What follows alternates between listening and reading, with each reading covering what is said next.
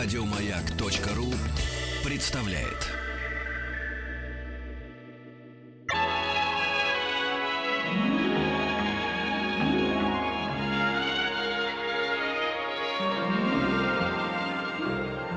Уральские самоцветы. Э, добрый вечер, здравствуйте. Вахтанг Махарадзе, Павел Картаев и наш «Крылья Советов», наша э, рубрика об авиации. И сегодня в гостях у нас Александр э, Николаевич Медведь, э, инженер авиации. И говорить мы будем о послевоенном периоде гражданской авиации. Здравствуйте, Александр Николаевич. Добрый вечер. Ну, прежде всего, приходит на ум Ли-2 самолет. После Да. войны. Ну Да. вот война закончилась, Да. и как, э, в какую сторону, от чего гражданская авиация вообще начала развиваться, в принципе? Наверное же за э, основу были взяты какие-то военные образцы техники. Наверняка. Ан-2 вот еще в голову приходит мне. Кукурузник наш, дорогой любимый. До сих пор трудяга. Ли-2 начал производиться у нас под названием ПС-84, если мне память не изменяет, в 1939 году. Ого. Они э, выпускались в годы войны с темпом примерно 60 самолетов в месяц. Но большая часть этих самолетов шла в авиацию дальнего действия, в АДД, ну и потом в 18-ю воздушную армию.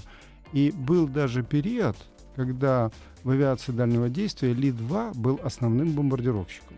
Бомбардировщик. Основным. Да. Основным. То есть по количеству самолетов это был самый массовый самолет в АДД в современной дальней авиации. То есть можно сказать, что наша гражданская авиация вышла из бомбардировочной, да, авиации? Ну вот э, из-за того, что почти все самолеты отдавались ВВС, ну или АДД, очень немного самолетов во время войны э, выпуска этого же завода шли э, в ГВФ, он тогда назывался Гражданский воздушный флот, и, ну, 200-300 самолетов примерно осталось. Вот. э, После окончания войны в сентябре 1945 года ГВФ был выведен из состава ВВС и стал опять вот гражданской организацией. Он располагал в этот момент, ну, точных цифр у меня сейчас нет, но я думаю так вот 200-300 самолетов Ли-2, а остальные более мелкие, ну, там может быть немножко Си-47, в основном там У-2, По-2, вот эти Ша-2, вот такого сорта. Совсем маленькие. Поэтому, да, масштабы перевозок в 1946 году, ну, были такие. Полтора миллиона человек за год. Ну, то есть никто никуда, всей в общем, не летал, Вообще наверное. по всей, да. И, э, по-моему, около 100 тысяч тонн грузов перевезли за целый год. Мгм. То есть это очень мало. И нужна была, конечно же, другая авиация. Вот. А между тем создали военно-транспортную, и из АДД передали эти вот Ли-2, многочисленные, там около 500-600 самолетов, вовсе не в народное хозяйство, а в военно-транспортную авиацию. И поэтому самолетов не хватало.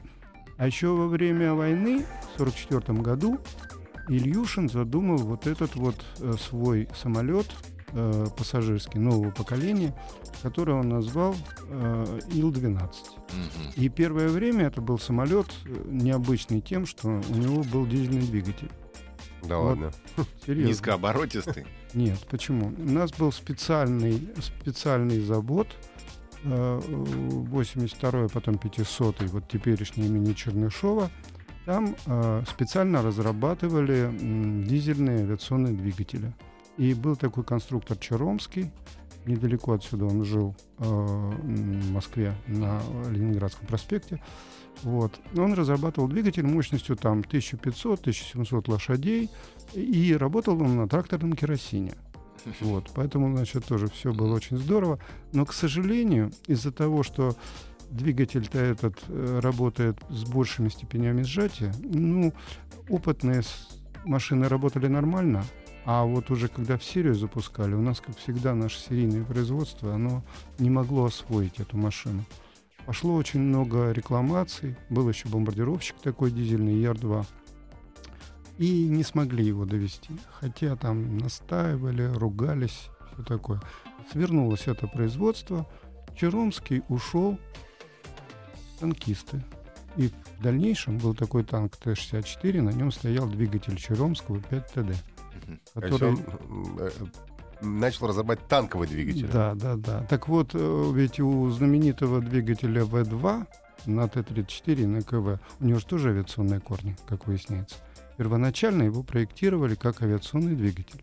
А потом, когда оказалось, что мощность, в общем-то, маловато, 500, там, 600 лошадей, Ну, они взяли, свернули на, на танковую. На самолет маловато, на танк самый раз. На танк самый раз. Тогда да. 30-тонный танк 500. Сейчас 42-тонный 750. Ну вот, считайте, что примерно так да. осталось. А где в Москве был первый гражданский порт? Ну, гражданский порт был вот тоже недалеко отсюда, центральный аэродром, Ходынка? который Ходынка, да. И Тут прям- не, недаром же называется метро аэропорт.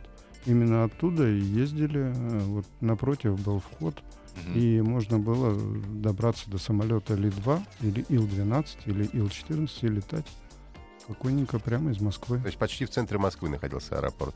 Ну, тогда это была окраина, ну, не центр, конечно. Ну, если уж мы говорим о гражданской авиации и о послевоенном периоде, по-моему, в 80-х годах с Ходынки, то есть центрального аэропорта, взлетел самолет Ил-86 своим ходом, построенный на э, заводе «Знамя труда». Мгм. Он взлетел прямо вот по этой полосе, по которой сейчас там в основном к параду готовятся. А, Тогда он взлетел и ушел. Не было еще этих домов высоких, которые мешали. А когда последний раз э, взлетели с Ходынки?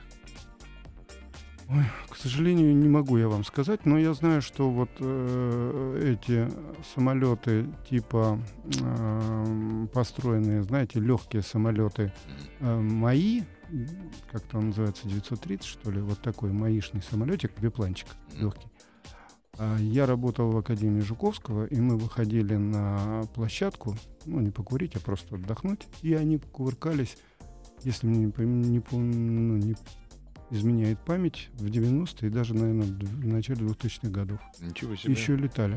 Ну, легкие самолеты, конечно, вот э, в классе там до тонны, они кувыркались прямо над этим вот... э, Над Москвой Ходынкой, да. А потом в основном это было агентство, да, где можно было зарегистрировать багаж на рейс, сдать его, сесть в Икарус и поехать в Домодедово, например, да, со станции метро аэропорт. Да, да, да. Я И вот- туда, кстати, оттуда ходили, по-моему, во все а, аэропорты московские автобусы. В том числе и во Внуково, и в Шереметьево, и в Домодедово.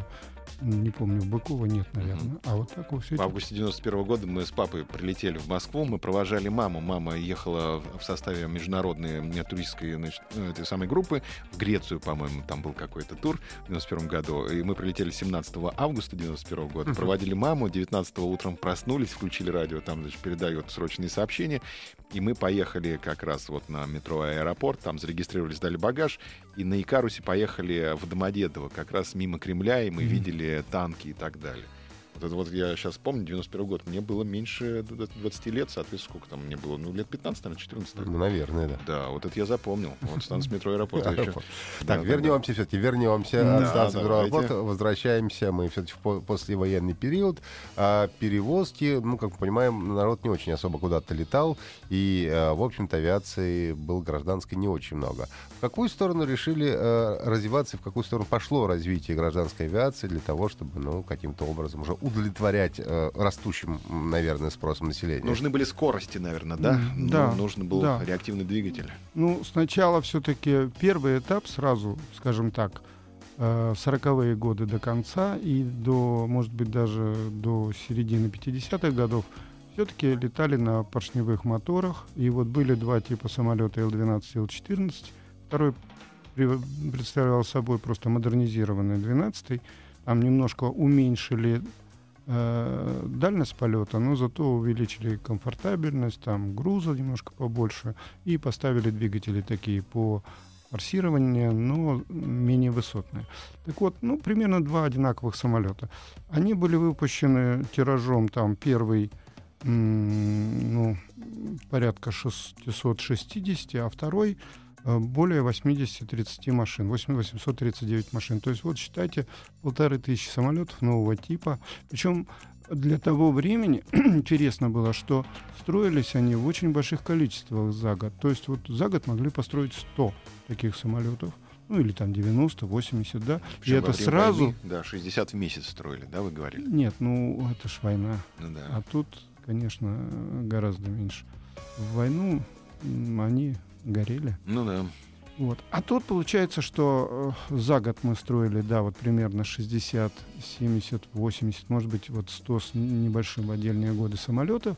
И на этих самолетах начали летать. К 55 году пассажирооборот увеличился вдвое за 10 лет. Вдвое. Это Всего лишь. Немного, в общем. Да, да. в общем, немного.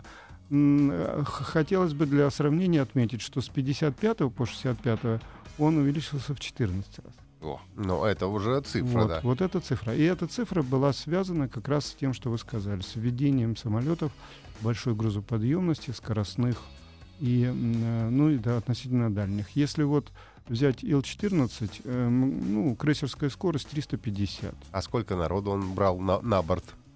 От, в зависимости от варианта, от 24 до 32. небольшая Не коммерческая очень загрузка, большой, да. да? Мгм. Да, и к тому же вот это вот эм, полет на небольшой высоте э, в зоне постоянных бросков. Вот я помню, что мне как раз в молодости, Мгм. в детстве, удалось пролететь на Ли-2. И я помню это как э, достаточно тяжелое испытание, потому что бросало его очень капитально. Вот э, вверх-вниз. Помните этот фильм «Воздушный извозчик»? Там этот главный, ну, один из главных героев мучился, летел, ему плохо становилось. Вот неудивительно, потому что швыряло, ну, примерно так же, как на Ан-2. Кто Мгм. на Ан-2 все летали, знают, что воздушная яма — это его беда. И у них же не было носового колеса, сзади, да, колесо стояло? Поэтому, Ли-2, да, сзади. Когда он стоит на земле, он как представляет такую горку, да? А, еще были некоторые Ли-2, у которых были боковые сиденья. То есть можно было сидеть не вот так, как мы сейчас привыкли, а вдоль бортов.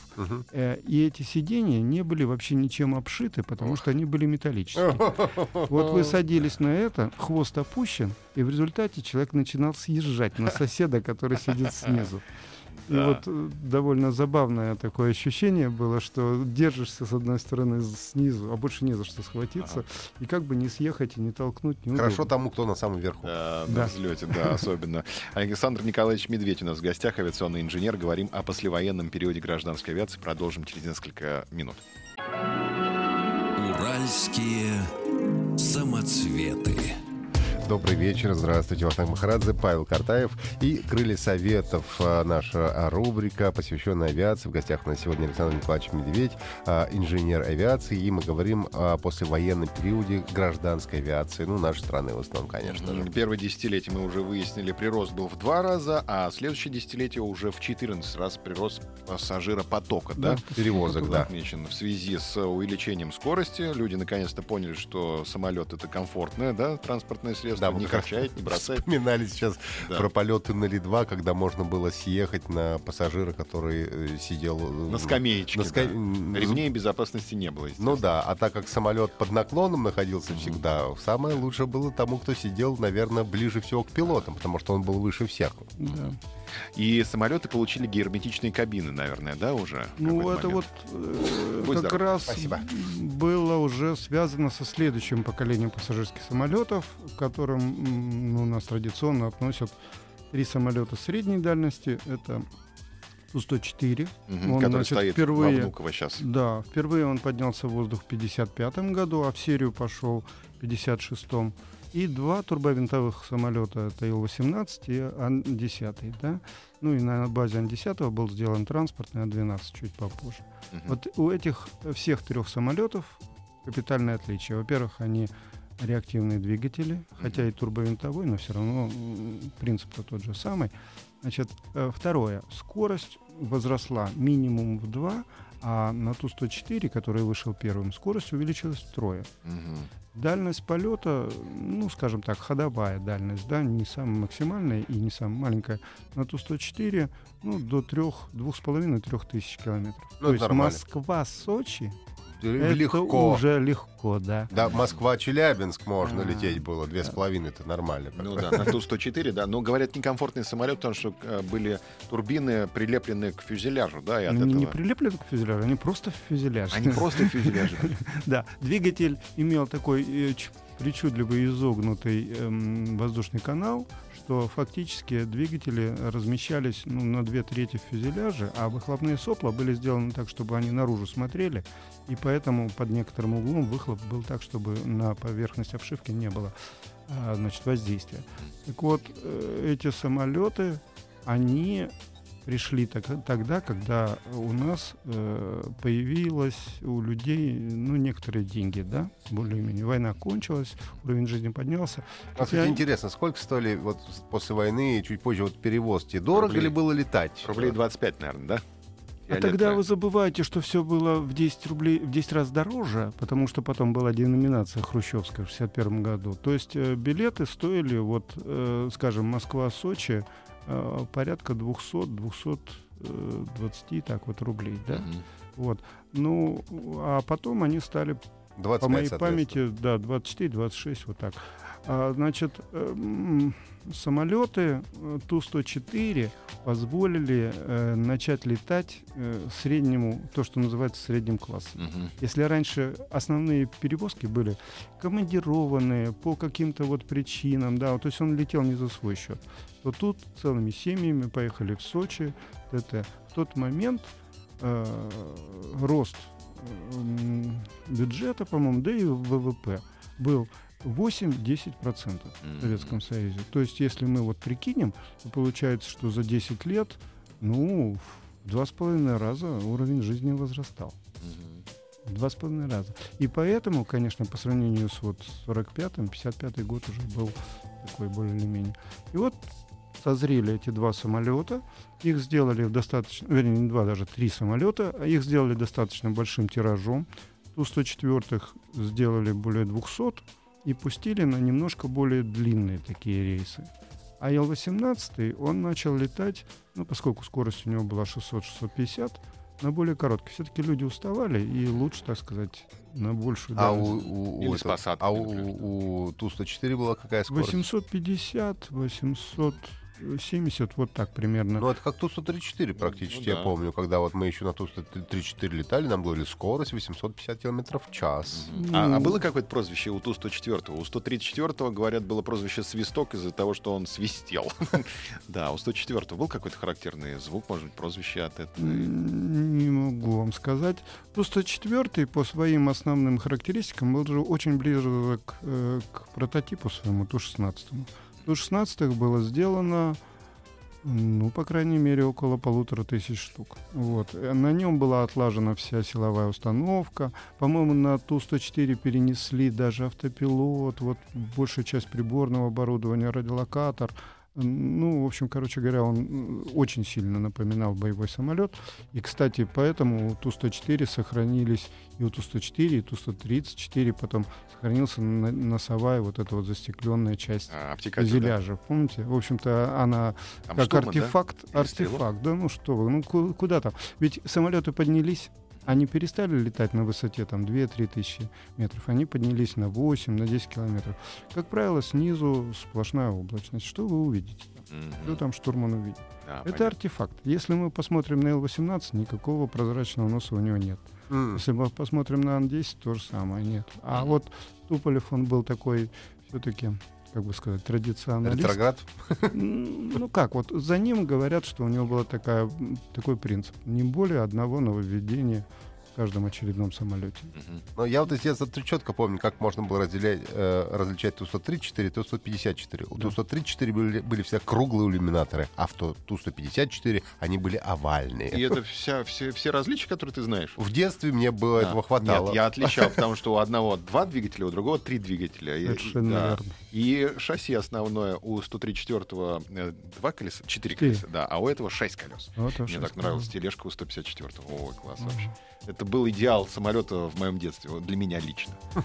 Да. Да. А вот э, то, что э, у него, вы говорите, фюзеляжи, прям двигатели, ну, Ту-104, у да. 104-го, да, кроме вибрации пассажиры испытывали дискомфорт от того, что была температура повышенная в салоне или нет? Нет, повышенной температуры, пожалуй, в самом полете не было, но на этих самолетах еще не было э, встроенных, э, ну, скажем так, вспомогательных силовых установок. М. И поэтому, если вы садились туда летом в середине дня, то этот аэроплан был хорошо нагрет, А, и понятно. быстренько там, значит, все это дело становилось достаточно. Мгм, понятно. Давайте Окей. сейчас прервемся, послушаем новости и продолжим. Александр Николаевич Медведь, авиационный инженер. Говорим про гражданскую авиацию после военного периода.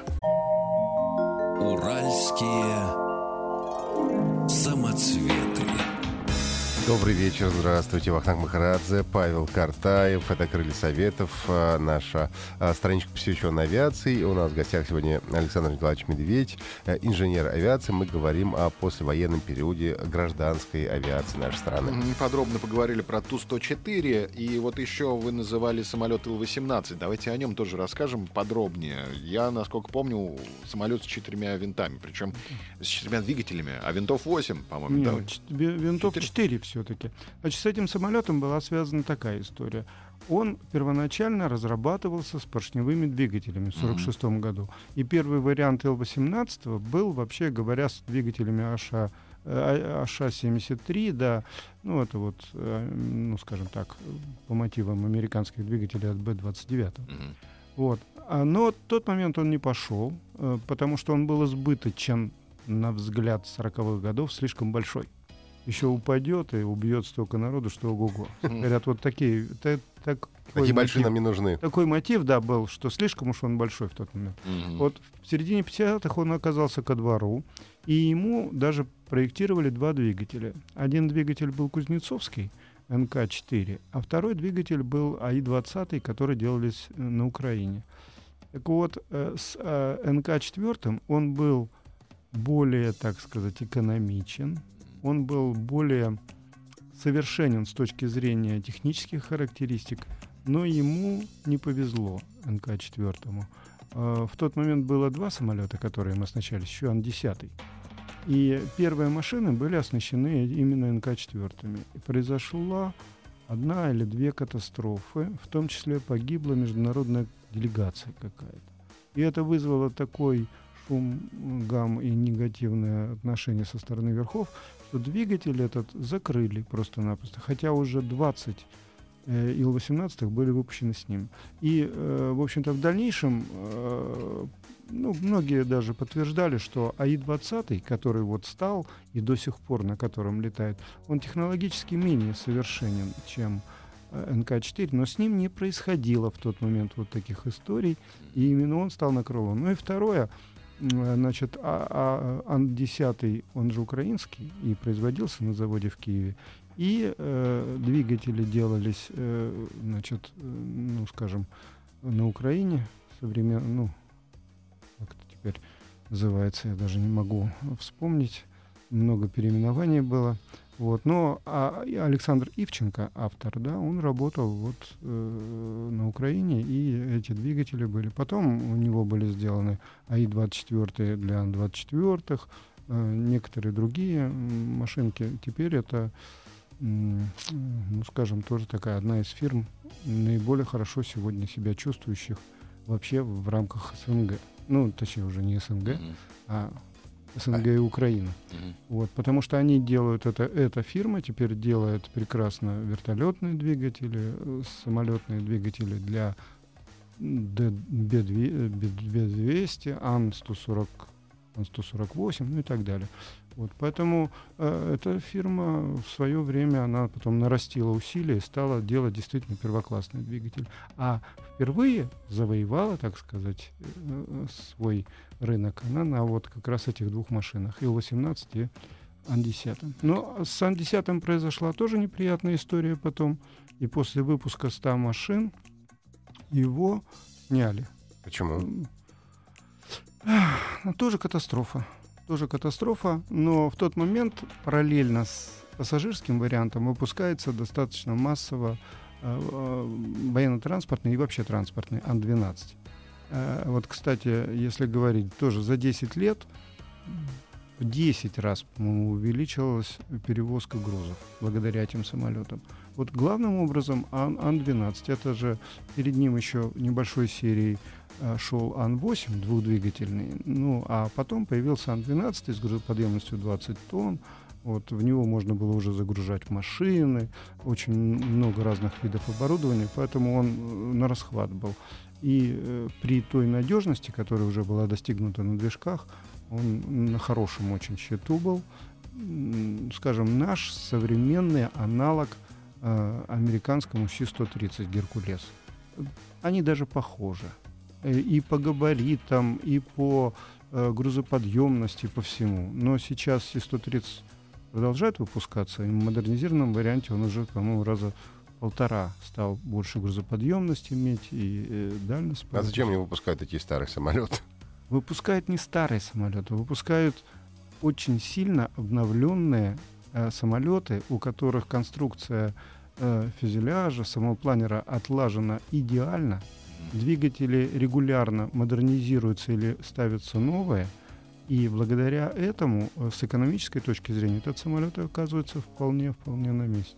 Александр Николаевич, а вот по поводу багажа э, в пассажирских самолетах, когда придумали убирать под палубу багаж? Это было связано главным образом с диаметром фюзеляжа, да? Ведь у нас получается так, что пока был диаметр фюзеляжа маленький, как у ну, Ил-12 или Ил-14, это было невозможно. Поэтому были багажные отделения впереди или в хвосте. Как правило, в хвосте. А когда появились самолеты с диаметром фюзеляжа вот более трех метров, а то и 4,2, например, как у Ту-100, 14 то появилась возможность сделать вторую палубу ниже. Угу. И туда опустили, значит, вот хранилище, э, значит, пищи, откуда там все это дело забирается. Там сделали лифты подъемные на второй этаж для того, чтобы облегчить работу экипажа. Вот. Ну и багаж туда же. И там же частично размещалось и топливо, ну, в основном, конечно, в крыле, угу. чтобы разгружать крыло. А у 104-го еще багаж был сзади, да? У 104-го, по-моему, багаж был в э, этом самом, в, в самом герметичном объеме, да, фюзеляжном. Либо спереди, либо в хвосте. Я вот помню, что я летал в багажном отделении на Як-42, ну, как-то так пришлось mm-hmm. мне. Или на Як-40, вру, на Як-40 я летал. И там как раз багажное отделение. Сзади. сзади было багажное отделение. Полочки. Нас всех туда загрузили, mm-hmm. нас много этих зайцев было. Ну, были давние годы, тогда можно было ну, летать. Понятно. В общем, договориться с пилотом можно было. Э, вот, времена были другие. Поэтому нормально человек 6 спокойно летал в багажном отделении, аккуратно составил чемоданчики так себе в виде кресел, и все, хорошо. Стюардесс тебе приходит, там чай приносит. А только сзади или только спереди? И спереди, и сзади, из-за центровки компонов? Мне кажется, что и там, и там это дело было. А вот если уж вспоминать такие анекдотические случаи, то один раз я летел, был в 18-м, на месте штурмана. То есть тоже вот на таких правах э, левого, так сказать. У них, видимо, не было члена экипажа. И меня, который, значит, э, кланялся и благодарил за то, что меня взяли, билетов не было, ну вот просил экипаж, они взяли. А где штурман сидел в Ил-18? Э, он сидел справа, за правым летчиком. А, значит, ну, фактически у него так обзор был только через боковой иллюминатор. Вот. А дальше вот что пошло? После того, как мы этот э, Ан-10 и Ан-12 приняли, эти самолеты, они были с тоже большим диаметром фюзеляжа, но поскольку они были вот э, идеологию проповедовали близкого единства скажем, пассажирского и транспортного самолета, на Ан-10 получилось, что палуба, на которой сидят пассажиры, очень низкая. Вот. И, э, в общем-то, это было неудобно, потому что тоже туда снизу что-то подсовывать э, было достаточно трудно. Вот. Зато с точки зрения пассажирских, э, транспортных самолетов это очень удобно, потому что прочный пол сделан, да, низко опускается вот эта аппарель, можно закатить туда технику, и в том числе там легкие какие-то гусеничные машины туда въезжали. Вот. Э, Ан-12 это был вообще такая рабочая лошадка и ВВС, и Аэрофлота, и куда он только не летал, и, по-моему, сейчас еще летает благополучненько. Ну, уже, конечно, не то поголовье машин, не те 1200. А вообще ну, этих машин сейчас какие-то летающие сохранились, а там те же Ил-18? Знаете, я, по-моему, своими глазами видел Ил-18 э, прошлым летом, который летел прямо над Москвой и благополучненько тарахтел, и такой вот ностальгия mm-hmm. тоже, боже мой, оказывается, он летает. Ан-12 точно летают, в том числе и не только в Африке, но и у нас. Вот. Ту-104 прекратили в 78 по-моему, году. Ан-12 у него тоже 4 двигателя, как у Ил-18, только компоновка по-другому, да? Под крыльями висят у Ан-12. Да, он, он высокоплан, во-первых, да, сам. Двигатели действительно висят э, под этим сам. Ну, а тут э, на Ил-18 было сделано наоборот, они были наложены. Это На же тоже, да. а это же тоже все, так сказать, непростое решение. Если у вас самолет высокоплан, то вы можете подвесить двигатели снизу с точки зрения обслуживания удобнее, да? Да. А почему на Ил-18 сверху? А при вот- вынужденной посадке, если шасси не выйдут, да? Так, так, так, еще версия. Не знаю. Так, давайте А- мы- Я думаю, что мы сейчас подумаем, Да. послушаем небольшую рекламную паузу, да, и потом вернемся, и вы нам расскажете правильный ответ, а то мы будем гадать до завтра. У нас в гостях Александр Николаевич Медведь, авиационный инженер. Мы говорим про послевоенный период гражданской авиации. Уральские самоцветы. Добрый вечер, здравствуйте. Вахтанг Махарадзе, Павел Картаев, Крылья Советов. Мы говорим о гражданской авиации после военного периода. У нас в гостях Александр Николаевич Медведь, инженер авиации. Александр Николаевич загадал нам загадку, почему моторы у Ил-18 низкоплана сверху на крыле. Я предположил, что в случае вынужденной посадки без шасси моторы будут целы. А Я правильный, вообще ответ, ничего не предположил. правильный ответ, видимо, другой. Да, Александр Николаевич, в чем дело? Правильный ответ заключается в том, что э, у таких двигателей э, диаметр винтов достаточно велик, и поэтому нужно каким-то образом поднять их повыше, чтобы сделать шасси покороче. М, Если вы стойки шасси сделаете слишком длинными, ну, они получаются тяжелые, лишний вес возить и так далее и тому подобное. Поэтому вот решение было такое. Понятно. Поднять, хотя это, конечно, и некоторый негатив добавило для эксплуатации, потому что труднее добраться, когда двигатель над крылом. Но, но, но, но, во-первых, это красиво.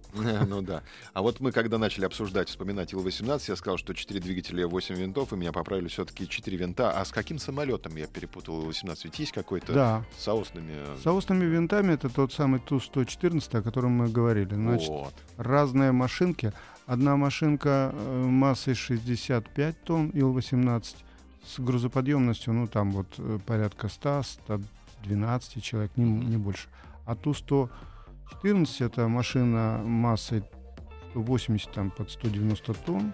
и дальностью полета гораздо больше рассчитана на эксплуатацию на вот таких, скажем, маршрутах Москва-Хабаровск, Москва-Владивосток, Москва-Гавана, Москва там Нью-Йорк, может То быть. есть, по сути, это 8 двигателей Да. у него, да, Нет, получается? у него, вот что интересно, вы почти попали. Ведь на первом самолете, только не на Ту-114, а на Ту-95, действительно стояли спаренные двигатели ТВ-2 спаренные. Мгм. И там они были поставлены рядом. Но буквально через несколько полетов э, один из этих самолетов, у него загорелась такая спаренная установка, и там погибли э, некоторые члены экипажа, не все, но погибли. Этот самолет погиб, и после этого была выдана а, значит, задание тому же Николаю Кузнецову, чтобы он срочно изготовил э, двигатель вдвое более мощный, но один.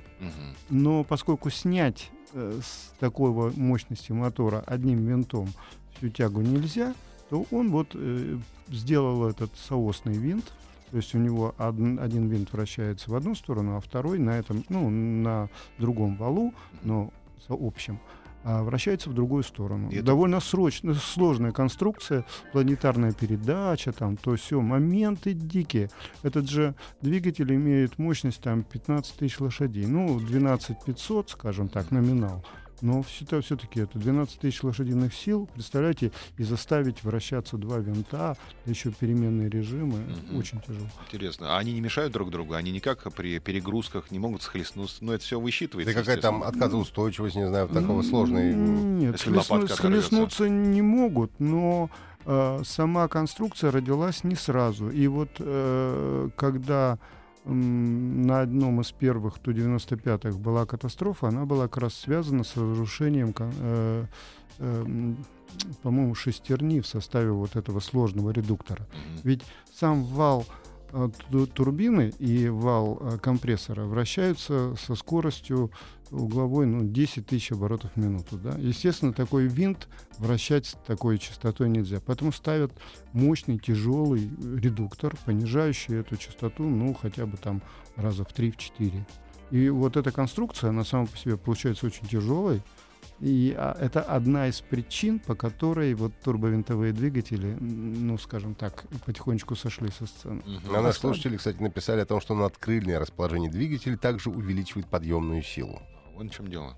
Не знаю, насколько это справедливо. Ну, я, я не стану этого отрицать, потому что на самом деле, если скорость воздуха над крылом увеличивается, то действительно э, подъемная сила должна возрасти. Мгм. Ну, может быть и так. Но, насколько я знаю, все-таки мотив главный был это вот создание э, рациональной длинной. Ну, Весовозные двигатели, наверное, очень шумные, да? Там как воздух-то двигается с бешеной скоростью. Да, и как шумит он. Ну вот Ту-95 и э, Ту-114 это единственные фактически в мире турбовинтовые самолеты со стреловидным крылом. Э, Больше не было. На той скорости, на которой они летают, э, стреловидность, в общем-то, не очень нужна. Но, с другой стороны, когда были выдвинуты требования, то э, в- была выдвинуто требование по скорости максимальной, и поэтому только в расчете на это было сделано стреловидное крыло. А в Понятно. эксплуатацию не подано. Александр Николаевич Медведь у нас сегодня был в гостях, авиационный инженер, говорили про гражданскую авиацию после военного периода. Спасибо, Спасибо большое. Уральские Еще больше подкастов на радиомаяк.ру.